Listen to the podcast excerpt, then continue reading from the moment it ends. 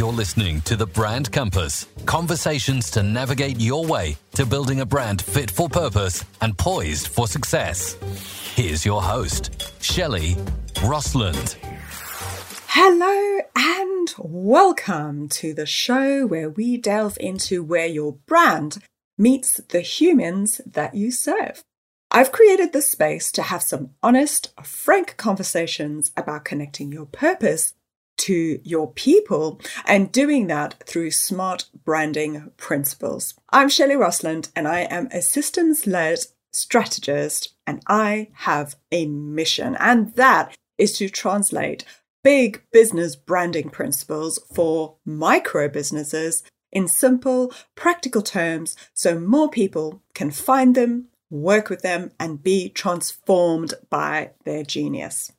As this is the first episode, I thought you might like to get to know your host a little bit, who will be leading you down some conversational garden paths in the episodes to come. It may also give you a little bit of an understanding as to the context as to why I've created this show for you. So, I was born and raised in Johannesburg in South Africa, and I did a four year economics degree before skipping over the pond to the UK. I've been entranced by the magic of storytelling since I was a teenager. I used to do loads of creative writing when I was I can just remember between 10 and 16 years old, and if not older, as I got older. And I've been addicted to the art of business since my early 20s. And luckily for me, my worlds collided in the early 2000s when social media exploded onto the scene. And this really grew my third love, which was to communicate in a world of technology. Unfortunately for me, my degree really meant having to go and work in places that I fundamentally did not find joy in, like trading floors, ugh, investment banks, snore, and blue chip consultancies, yikes. So Instead, I looked to smaller businesses for my career path. I felt like it was where I could be seen, heard, and understood and be of value. I could be Shelley and not an employee number. And that's really what drove me throughout my professional career being seen, understood, and leaving somewhere better than when I found it. I reckon that's really at the core of everything, don't you? Having people understand you. I mean, really understand you. What you say, your intentions, your values, your motivations. And I think this is probably why I really gravitated towards smaller businesses because I felt like big businesses were just not set up for individualism. Now, I started my first micro business in 2007, really because I was at the point of loathing working for someone else. I was burnt out. It was hard, it was tiresome, and my creativity was just not being tapped into at all. And oh my goodness, was it a hard time to be a startup when the recession hit, especially when I didn't know what it was that I could do and what people would actually pay me for. You see, I'm a knowledge worker. My brain is my main source of income okay, so yes, I need my voice and I need my hands. I'm very much a, an expressive speaker, but my brain is the fountain of my genius. Today, I've got two arms to my work. So, on one hand, I've run an agency since 2010, which basically provides brand led marketing for content creators. And on the other hand, I lead online programs supporting mighty micro businesses to build robust systems to tell their story better, value their time, and develop a product ecosystem that gives them better working balance. Now, hear me when I say working balance. I'm not going to jump on the train of work life balance because that is a whole other discussion. But here's the challenge though, right? It took me ages to hang my hat on that. All I could think about in those early days was that I didn't have a tangible product. So, how on earth do I sell me?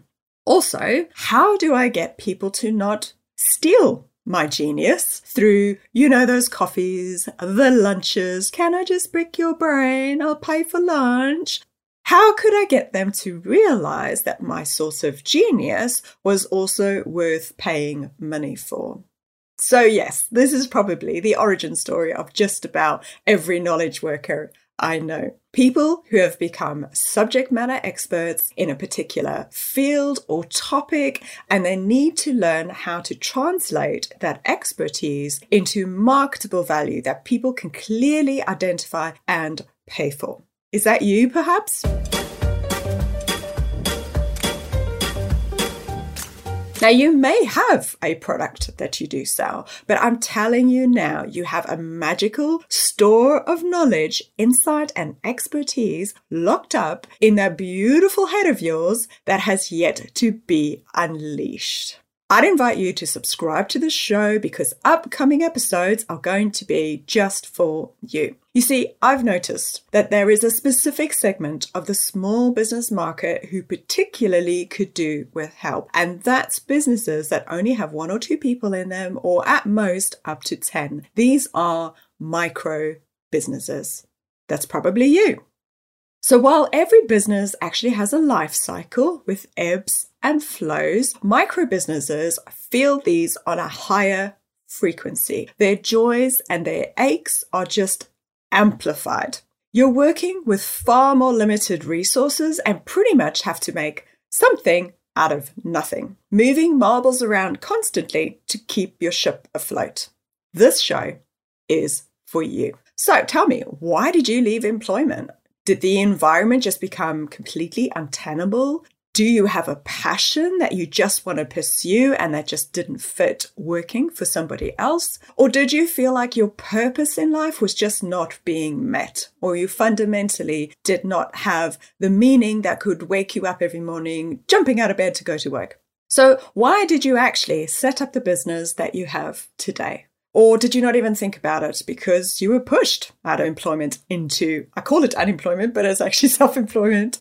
Did you find it hard to navigate all the skills that you actually need to have in order to run a business? That's not quite the same as having a job, is it? Or did you just have a fantastic idea? Nobody else was monetizing it yet and you just wanted to go for it. Is that why you set up? But my biggest question, to be honest, is how have you come to value that genius that is actually locked up in your head? Or are you still trying to unpick that? If I am speaking to you, then welcome to the Brand Compass Show, where I will invite you to have some big conversations to navigate your way to building a brand fit for purpose and poised for success. And if you've got any other micro entrepreneurial friends, share the joy, bring them into the conversation too. So now it's time for you to dive into the episodes, and I'd love to hear from you if you have a question or would you like to hear a topic be spoken about on the show? Or do you just want to share your story with me? Oh my God, I'm a story addict. Please share your story with me. So I'm on Instagram with the handle of at Shelley Röstlund. That's two E's. Or you can email me on Shelley, two E's, at shelleyrostlund.com. Thank you so much for listening, and I sure hope you enjoy the episodes to come. Thank you for listening to the Brand Compass. If you enjoyed this episode, make sure to share it with your entrepreneurial friends and help them make good brand decisions. Until next time, let's keep the conversation going at shelleyrostlund.com.